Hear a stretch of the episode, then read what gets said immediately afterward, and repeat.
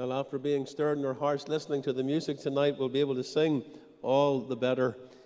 Commencing with 265, I stand amazed in the presence of Jesus the Nazarene, wonder how he could love me, a sinner condemned unclean.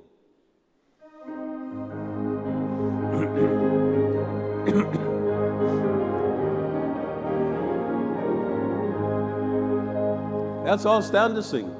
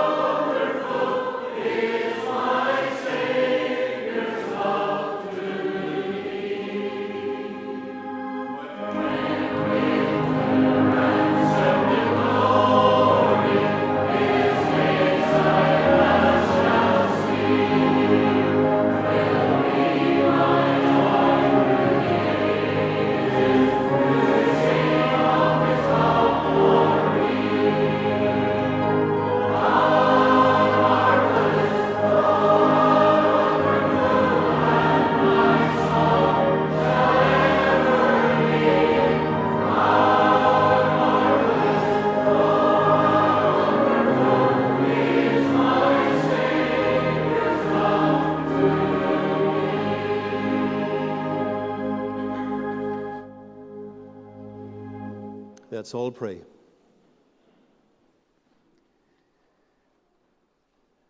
Our Father, the singing tonight has been wonderful as we have contemplated what the Savior has done on our behalf.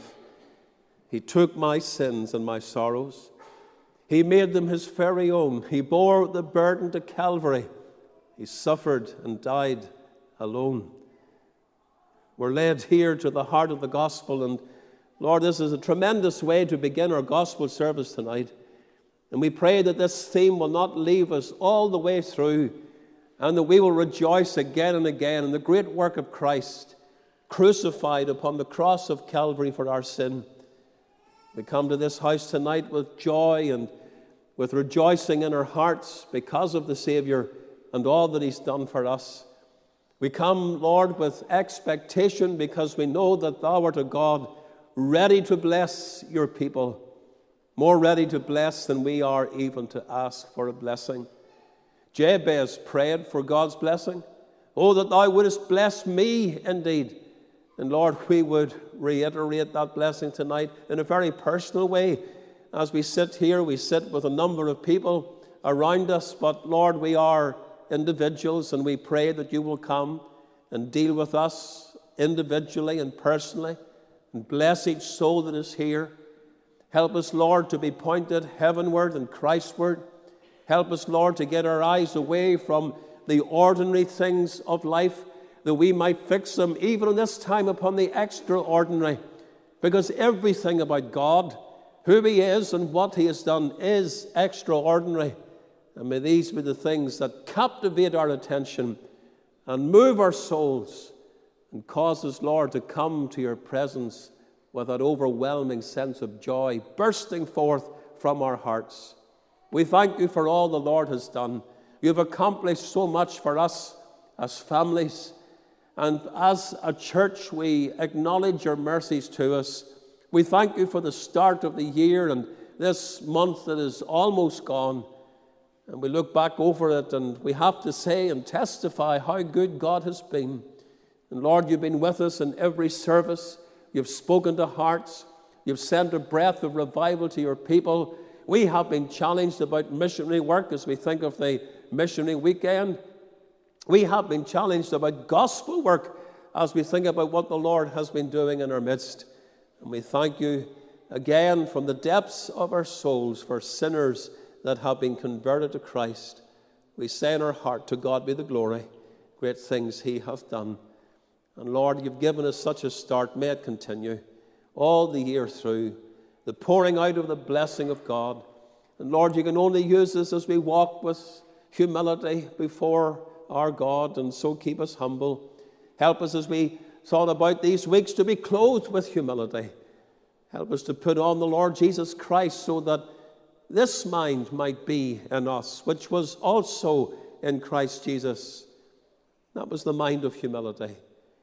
Help us to be holy, for the Savior was holy and harmless and separate from sinners and made higher than the heavens. May we walk with pure lives and godly testimonies in the midst of a crooked and perverse nation that is round about. And Lord, may the testimony that we bear to the outside world be effective and have a good influence and even be the means of bringing others to the Savior. We pray that you'll bless this meeting in which we gather. Want the Lord to be here and so hover over this gathering by your Spirit. Work in every heart. Bless the dear unconverted among us. Speak to them especially. Show them their need of God's salvation. Open their eyes to see, their hearts to understand, to comprehend the mighty love of God in Christ, and to see there is one who came from the heights of glory, went all the way to the cross of Calvary, and there poured out his blood in a sacrifice for our sin. How we bless thee again tonight that there is a fountain open in the house of David for sin and for uncleanness and that fountain is the fountain of Christ's blood. Lord, bring sinners to it, that they might wash and be made clean, and know what it is to obtain pardon and peace with God forevermore. What we pray for Hebron, we pray for every other congregation tonight, where the Lord Jesus Christ will be proclaimed as the Redeemer of men. May sinners be brought to Christ for Jesus' sake. Amen. The hymn 100, that lovely hymn about the substitutionary work of Christ. O Christ, what burdens by thy head our load was laid on thee. Let's sing it.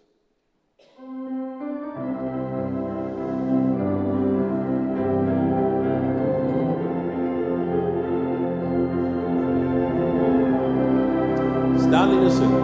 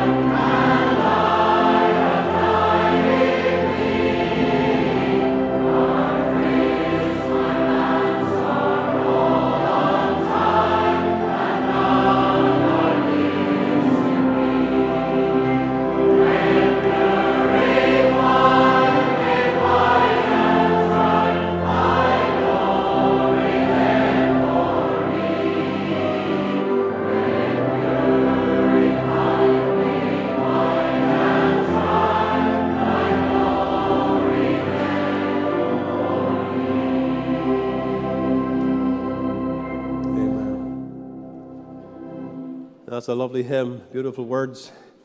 We bid you welcome in the Saviour's name to God's house tonight here at Hebron. And as we meet together, we do so in the presence of our God and with one another. And those that are joining us on the internet, we're glad to have you. May you be blessed just where you are. For those in house, supper will be served. If you can stay and enjoy a cup of tea, something to eat, please do so. After the meeting, there's a children's workers' time when they need to discuss and get ready for Tuesday night. So, all that are interested in being involved in Youth Challenge this year, please do stay behind, and that will be in the church hall. Tomorrow morning, the mother and toddlers, or the Hebron Tots as it is, uh, meets at 10 o'clock for a couple of hours. And at night time, it's the school management committee meeting at 8 o'clock.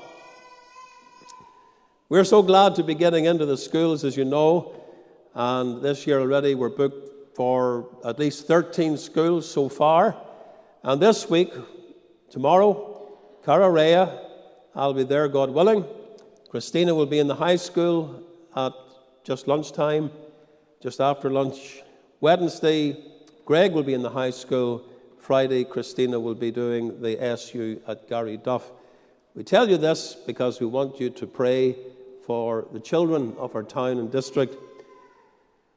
On Tuesday, Youth Challenge recommences at 7 o'clock, and we want a really good start to the meetings this year. If you're a parent, you have small children, send them out. And if you're a worker, do what you can to bring others in with you and let's really pray that God will do a work of mighty grace. So delighted this morning to hear of a child in Sunday school who professed faith in Christ. And our superintendent had the joy of pointing this wee fellow to the Lord. And we are so glad in what the Lord is doing uh, this year already, and our souls are thrilled. Wednesday, we need to pack a couple of pallets for Romania. If you can come at 7 o'clock, thank you. Thursday night is the midweek at 8 o'clock, and this is the night that we remember the work of our Christian school. Friday night is youth fellowship at 8 o'clock. Friday night is presbytery in Mullaglass Free Church. And Saturday, the open air at 11 o'clock in the centre of the town. Every Lord's Day begins with the prayer meeting. as far as the public meetings of the church are concerned, that's at 8 o'clock. We had a goodly number this morning who gathered for prayer and a really good season before the Lord. Sunday school is 10.30. Bible class a quarter to 11. and the, guy, the, the title is Good Guidance for Godly Living. Just to get that right, I, I think I had a little bit of Phil's uh, title for last month, or this past month, and a little bit of uh, Mervyn's, but this, I hope, is right tonight good guidance for godly living, and it's a study in the book of James. And Mervyn will come to James himself, the man and the message. Worship service, 12 noon. Family night, Dr. Nigel Campbell will be here to bring his testimony. We're asking you to share this as widely as possible, make others know and invite them to come. Pictures of grace in the life of a Christian doctor. Uh, Nigel will just give us testimony, tell us how the Lord saved him and what it means to serve the Lord even as a doctor. That's his profession. The prayer meeting will be before at 6:30. Just a reminder, seniors, Tuesday week will be the one that will see it recommencing for this year. And the Hebron Ladies Fellowship is the following night at 7 when Margaret Russell will be here to speak. There's a work day on the 10th of February. If you can help with that, please put it into your diary. And then the next night, Samuel, God willing, will be ordained as an elder in the church at our evening gospel service at 7. And there's a special 50th anniversary rally of the Youth Council on the 16th of February. We announced the Mission Board special meetings in Lisburn from the 6th to the 8th of March.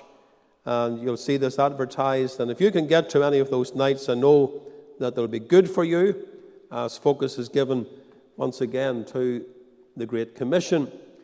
Sabbath School Social, the 15th of March.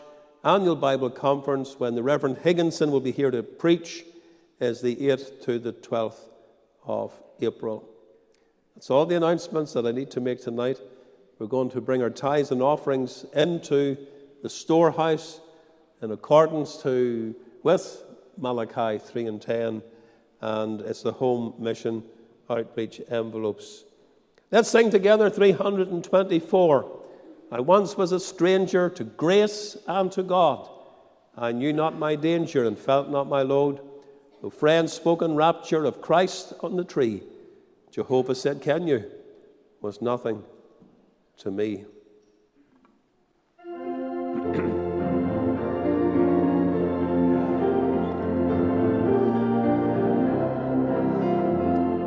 Keeping our seats.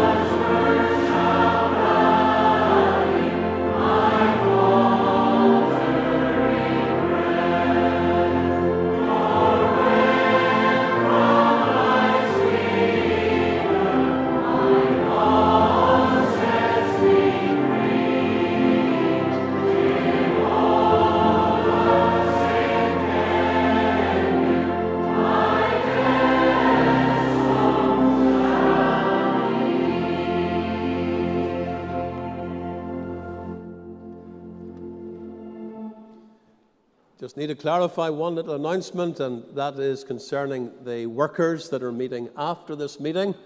That will take place upstairs in Julie's classroom, just the one, the large room in the corner, uh, so that the mothers and toddlers group can get set up for tomorrow morning, so that'll facilitate them. Can you turn with me to 2 Corinthians in the chapter 5?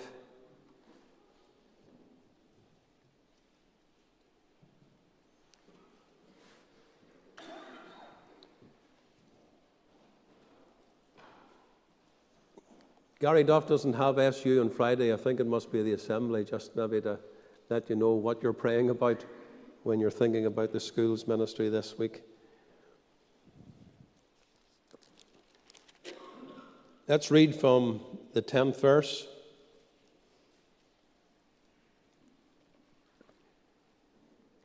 For we must all appear before the judgment seat of Christ, that everyone may receive the things done in his body, according to that he hath done, whether it be good or bad.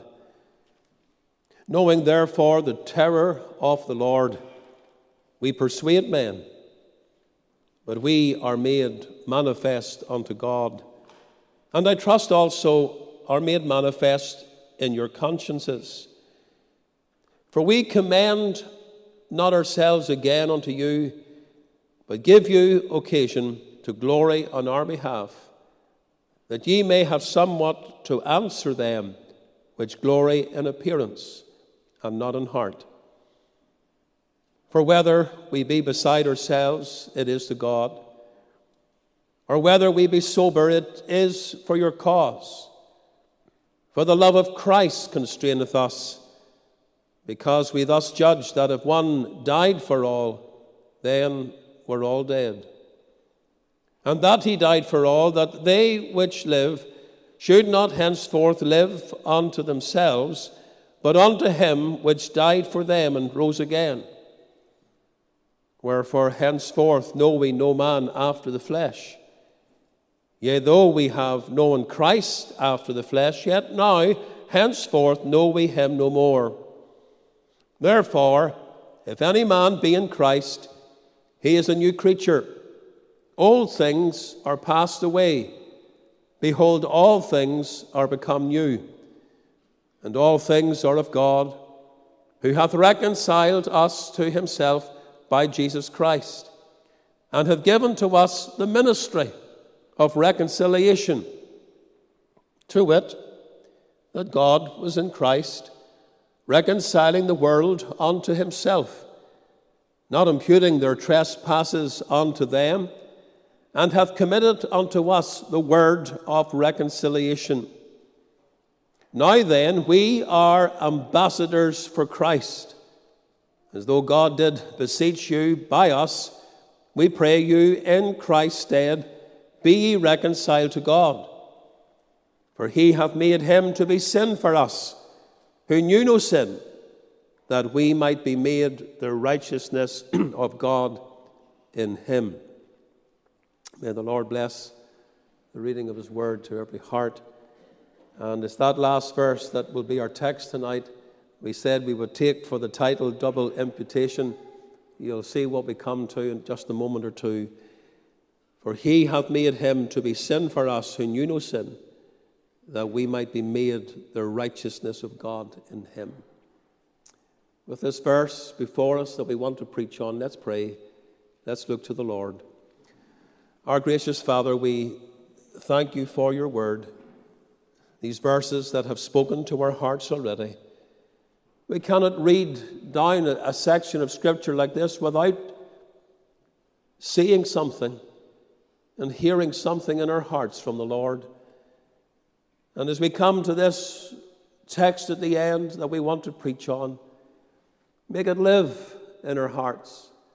Help us to understand it that little bit more. And what we understand, may it be really applied to our hearts tonight. May this text be a blessing to your people. And may it be an awakening call to those that know not the Lord. May they realize what Christ has done. And in view of Calvary, at the sight of the cross, the dying of Jesus, what he did for us there on Calvary's tree, may they be drawn to know him. Give me the help that I need now in the ministry of the word. Grant me, Lord, the Holy Spirit in Jesus' precious name. Amen. It's one of the most amazing verses in all the Bible. We are led here to the heart of the gospel in this text the substitutionary death of Christ. There is not a greater doctrine in all the scripture for poor, lost sinners than this one. The fact that Jesus took our place and died for us. He paid the price of our sin in full when he became sin for us, who knew no sin, that we might be made the righteousness of God in him. We speak about double imputation, and really what it's describing is this it is the act of God in visiting the guilt of believers on Christ and conferring the righteousness of Christ upon believers. Understand that. Jesus taking our sin, our guilt, it being imputed to him, made his, and at the same time, his righteousness being imputed to us. If you want an excellent exposition of what imputation means, I would refer you to Dr. Cairns' dictionary on theological terms. If you have it, go home and read it, it'll bless you.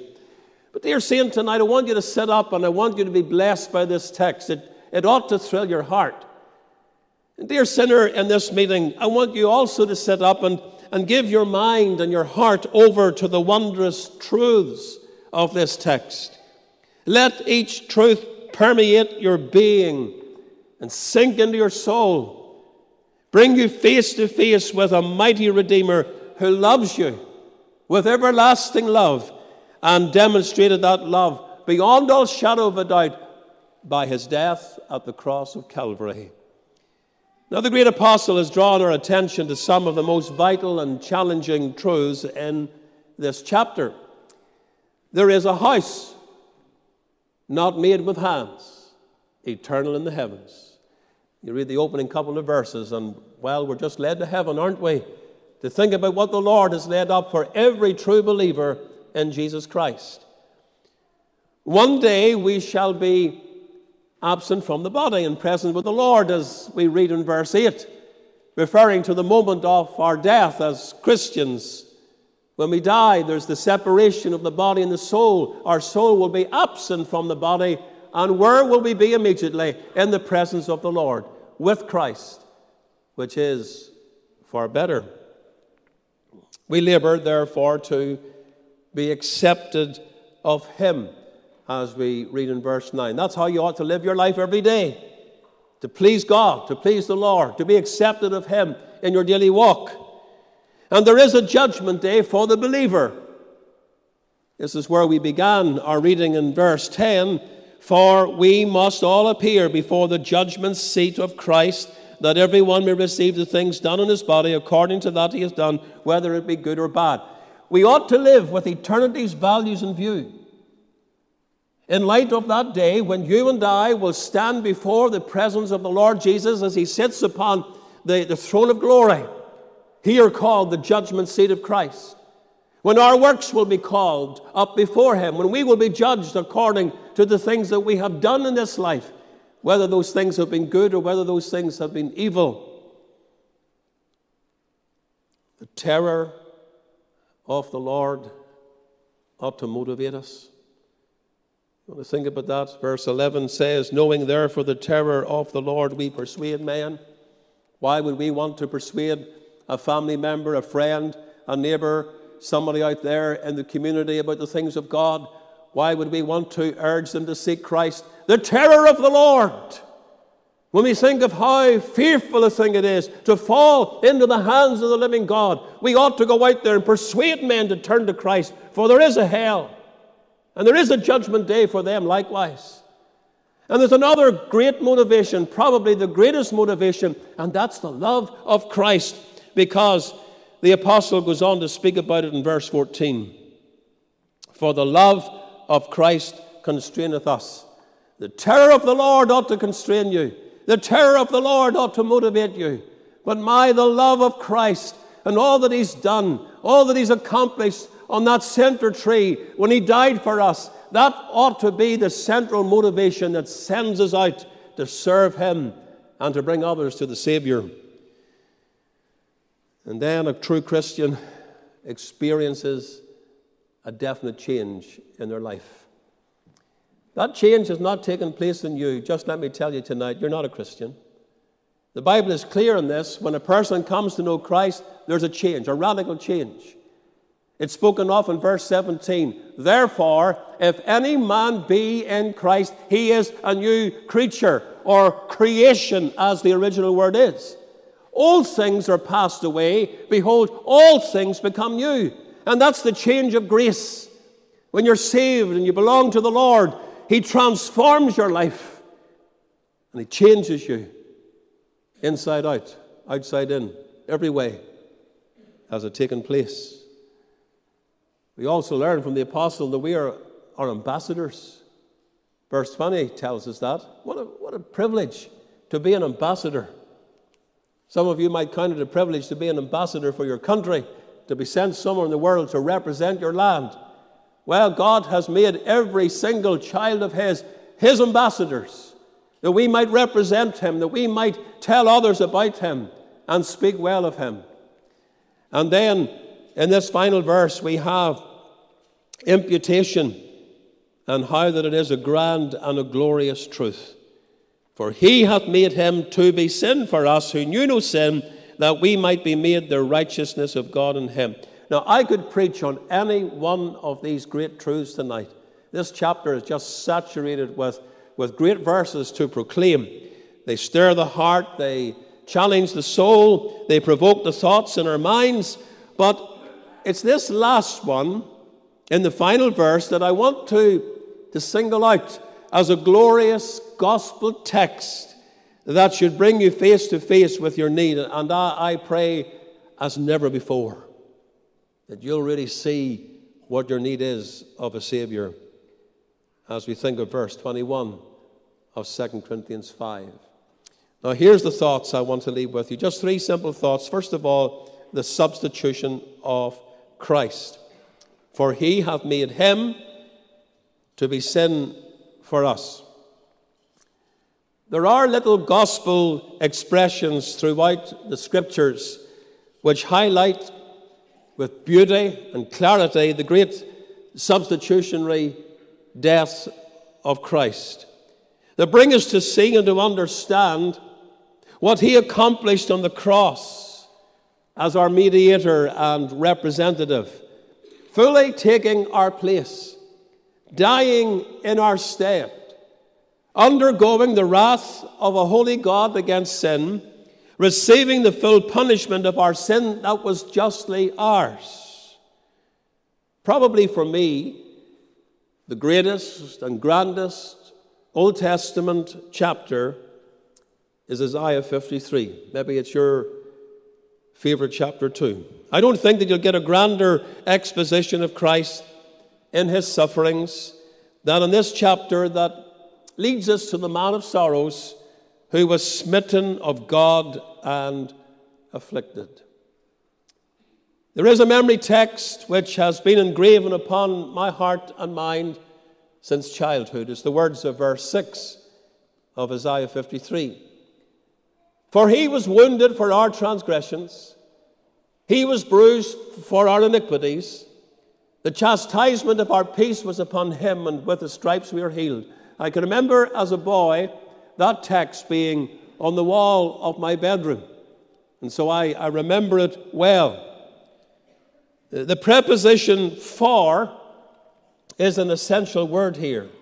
He was wounded for our transgressions, he was bruised for our iniquities. And that, that word just simply means instead of. Jesus was wounded instead of.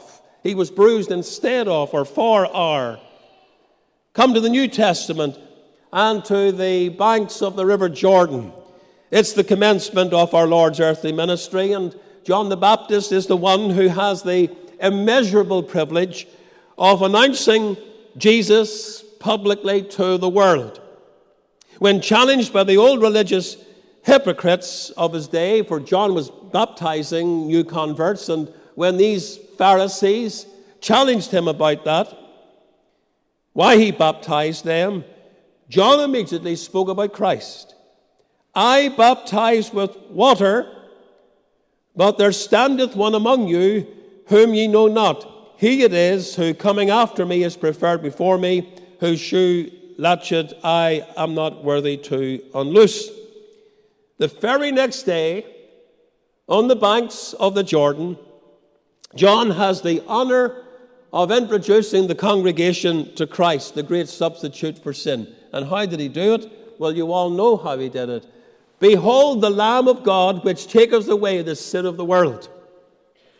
Here at the beginning of his short ministry, the great work that he came to do is declared in this very simple yet profound statement Behold the Lamb of God, which taketh away the sin of the world. The people could immediately identify with what John was saying. They were familiar as Jewish people with the Old Testament and the sacrificial offering of the Lamb. They knew about God's Lamb of the Old Testament, the Passover Lamb, the, the Lamb that was offered daily in the temple, other lambs that were slain where the blood was shed. And so when John says, Behold the Lamb of God, he was really saying this is now the fulfillment of all that we know about in the Old Testament.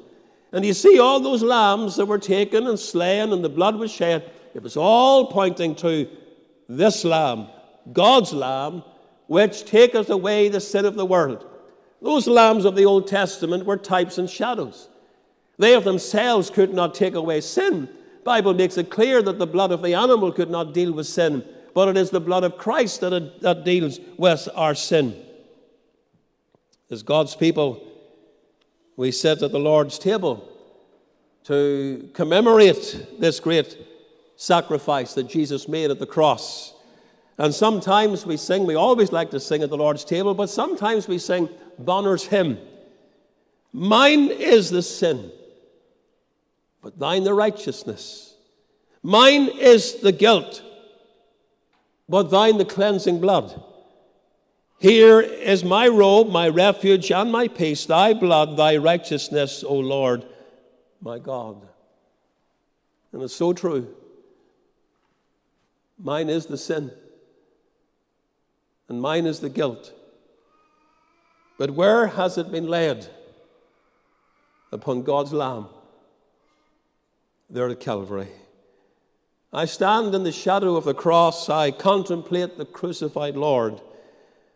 I can only see the outward manifestation of sin my sin and what it did to him. And so, what I'm viewing really is something that's physically happening in the body of Christ and all the wounds of the cross, the lacerated back, the crown of thorns, the pierced side, the hands, the feet, all, all that that I see outwardly. And that's what my sin did to the Lord Jesus. But I also know as I stand at the cross that there is an unseen hand that is stretched out against this Savior. In the darkness of that hour, there is the, the transferal of my sin to Christ. My sin is laid to his account. It is fully imputed to him, so that my sin becomes his, who of himself never sinned. And Jesus is now wounded for transgressors. He is made sin for us. There is a depth in what is happening here that we cannot fully understand.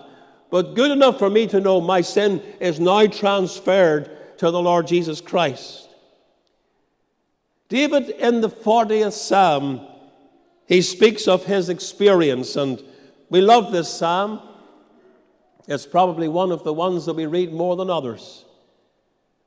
And we have sometimes taken it as a testimony psalm, a conversion story, but that's not exactly what David is speaking about, as you know. But we can look at it that way. It's very biblical and scriptural to do that. How the Lord took us out of the horrible pit, out of the miry clay, set our feet upon the rock, established our goings, put a new song into our mouths, even praise unto our God. Many shall say it on the, on the Lord lie. And you could say, well, amen to that. That's the testimony of every Christian here. What the Lord has done for us in grace, taking us from that awful place, putting us on the rock, Christ Jesus, and giving us a joy that is unspeakable that new song that is full of glory. But you know, it was David's testimony of a difficult time in his life, as we know.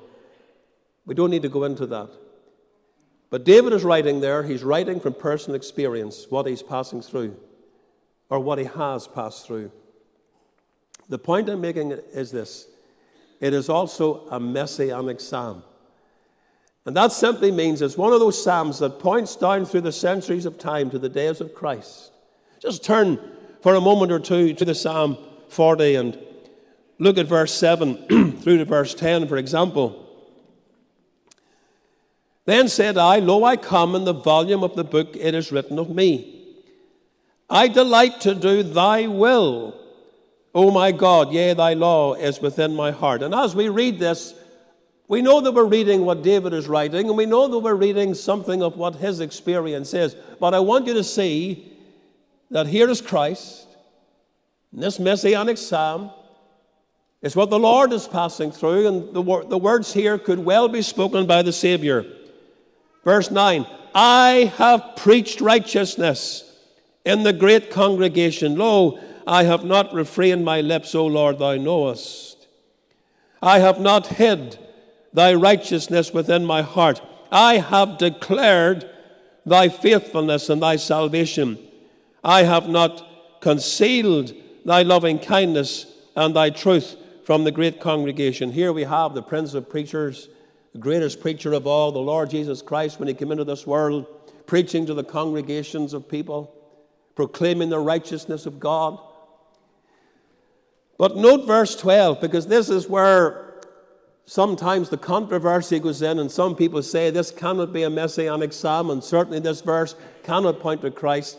And you'll understand when we read it why some might say that. For innumerable evils have taken have compassed me about. Well, that certainly was so of Christ. But notice what it says next. Mine iniquities have taken hold upon me. And the objection is made, and we understand why, that this could not be Christ speaking at this moment, for he could not speak about mine iniquities, for Jesus was completely without sin, and that is true. And yet, my dear friends, this is imputation. This is what the Lord did. He took our sins, not his sins, but he took our sins, and our sins became his sins as far as the judgment of God was concerned. And he bore them as if he was the sinner, as if he was the one that is being condemned. He was the one that was punished for our sins. My dear unconverted friend, I want you to see the great work of substitution. What Jesus did at the cross when he was made sin for us. He took our punishment. He took the penalty of sin. He became the sin bearer. Jesus is the personification of love. His sacrificial death at Calvary is the greatest demonstration of God's love for mankind. For God commended his love toward us in that while we were yet sinners, Christ died for us. If you could just get to the cross where Jesus was made sin for you and grasp the great eternal truths of Christ's suffering and, and sacrifice and sin bearing, I believe it would change your life. Hasten therefore to Calvary. Oh, watch Jesus die. Just stand there for a moment in the shadow of the cross and and see Him pay the price of sin, your sin, taking your place, the substitution of Christ for he hath made him to be sin for us. If you could just grasp that truth, oh, I believe it would bring you to Christ, it would save your soul. But then, secondly, and just quickly, we have the perfection of Christ. Because the text goes on to say, Who knew no sin? Jesus is the perfect, sinless, flawless, crimeless Son of God.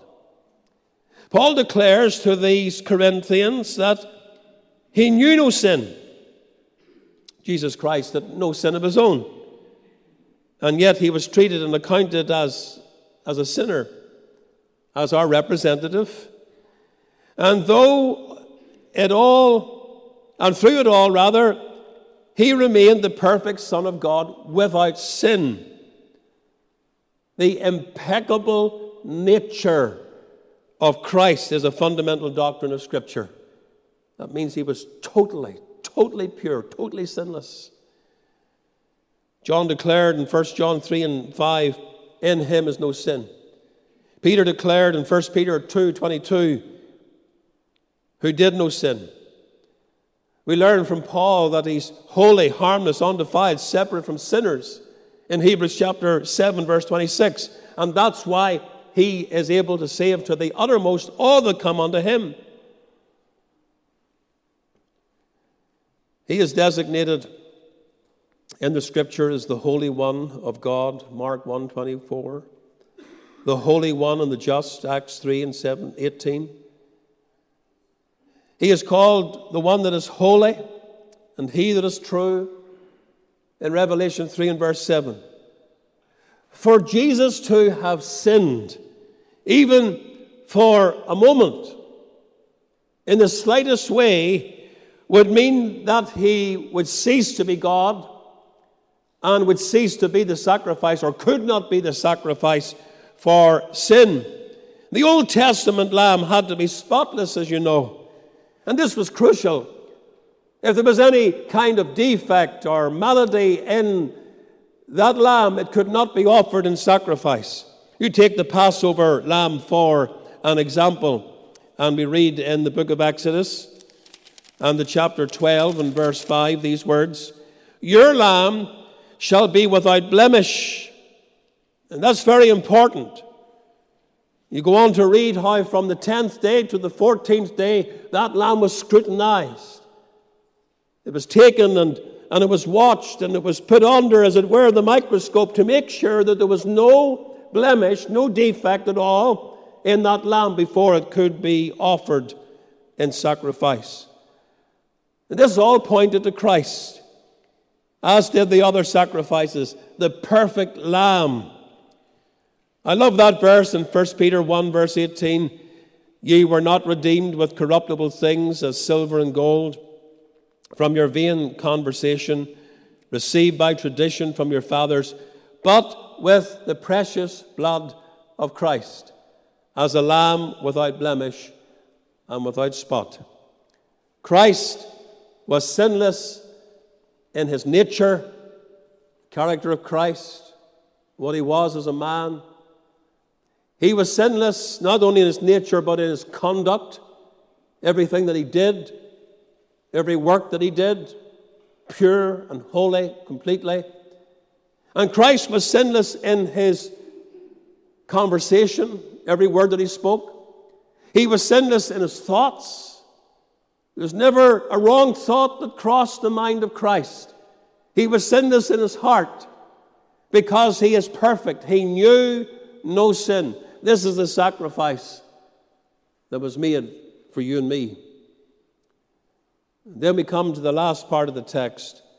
And here we have the imputation of Christ, or the imputation of Christ's righteousness, that we might be made the righteousness of God in Him. Now, something marvelous takes place when a man turns from his sin to Christ. As the cross, at the cross, our sin and guilt was laid upon him whenever he was made sin for us. But there's a mighty, glorious outcome for the believing soul, and that is that we might be made the righteousness of God in Him. In order for this to take place, His righteousness must be imputed to us by faith, transferred to us. And this happens when we see Christ as Savior.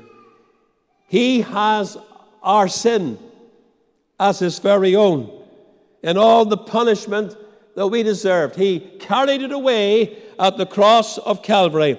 And praise God, when we come to Him, His righteousness is given to us. We are clothed in the righteousness of Christ.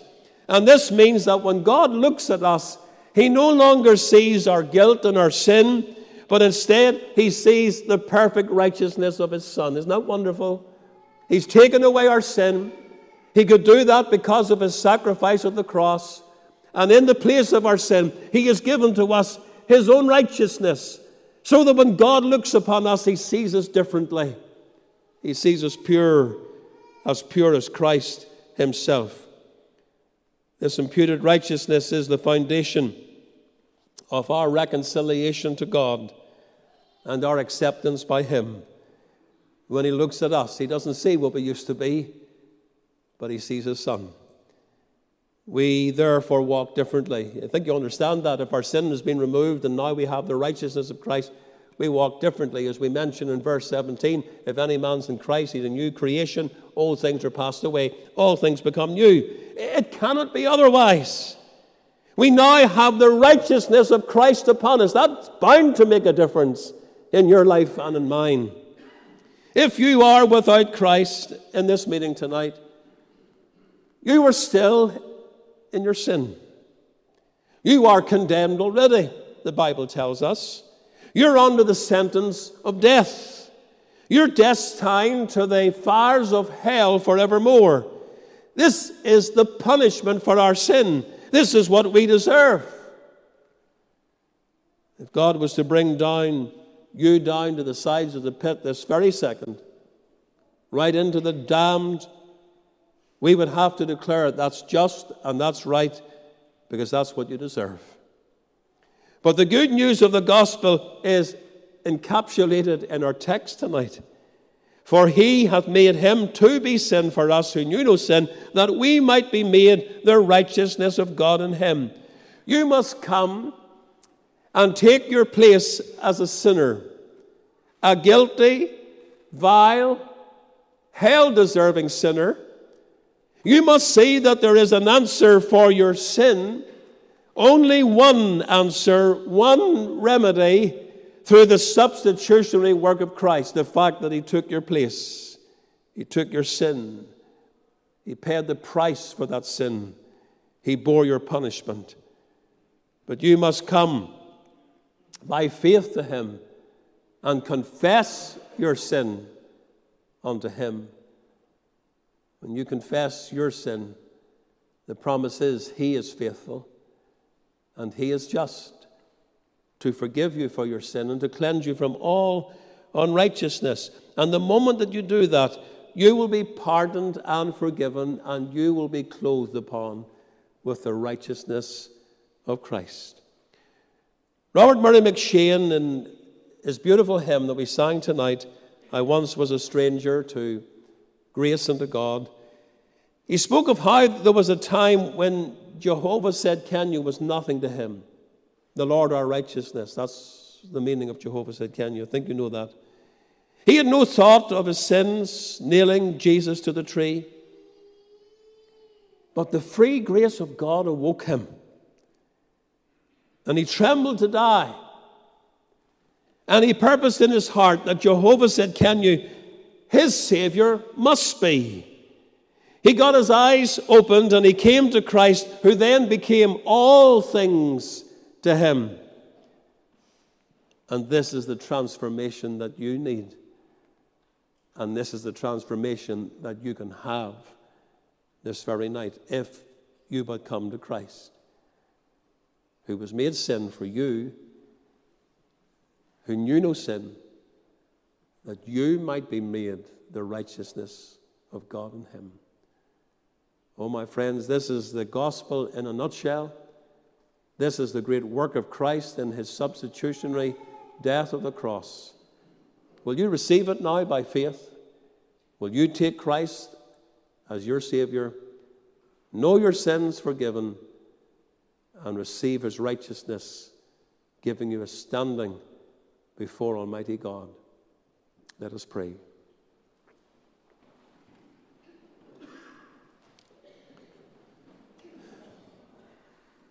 I wonder tonight have you been brought to see the Lord? Have you got a little glimpse of what He did? Dying for you, taking your place. The perfect, spotless, pure Lamb of God. At the cross of Calvary, bearing your sin and removing it, taking it away,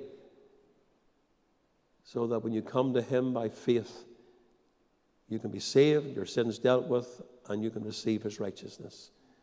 Have you seen that tonight? I trust you have. And therefore, you need to do something. You need to take that step of faith that brings you into Christ.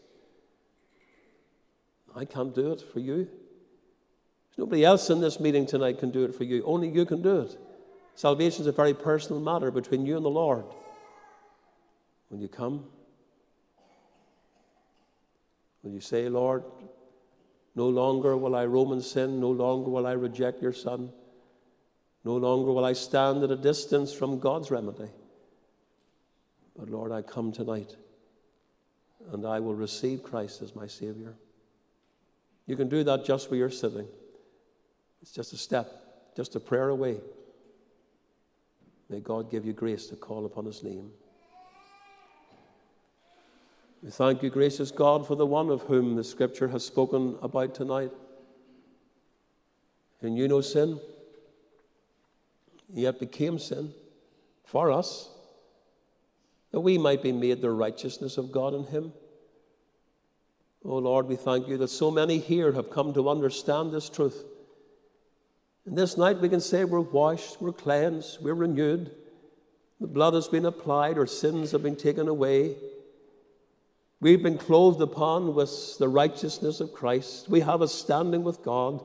We're accepted. We know that we'll pass through the judgment. We will go to heaven one day, not saved by our effort or merit, but saved through Christ and all that He has done. May others come to this realization and seek the Lord right now while He may be found. Hear this, our prayer, for Jesus' sake. Amen. To sing that lovely hymn 302 Jesus, thy blood and righteousness, my beauty are, my glorious dress. Midst flaming worlds and these are red. With joy shall I lift up my head. This is the only thing that's going to give you boldness to stand on the great day before the Lord, knowing that you're accounted for in Christ. May you come to Him if you don't know Him. Amen.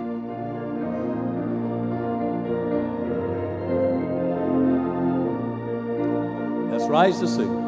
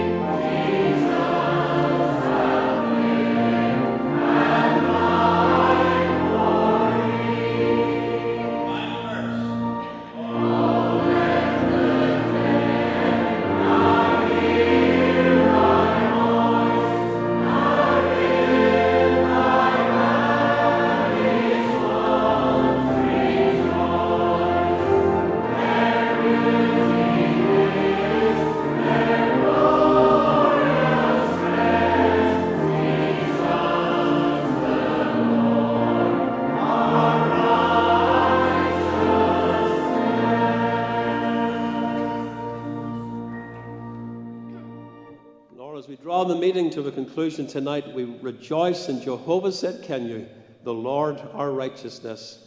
And again, it's our prayer that men and women and young people who know not the Saviour will come to Him and know their sins forgiven and know what it is to be clothed with the righteousness of Christ and to have that right standing with God.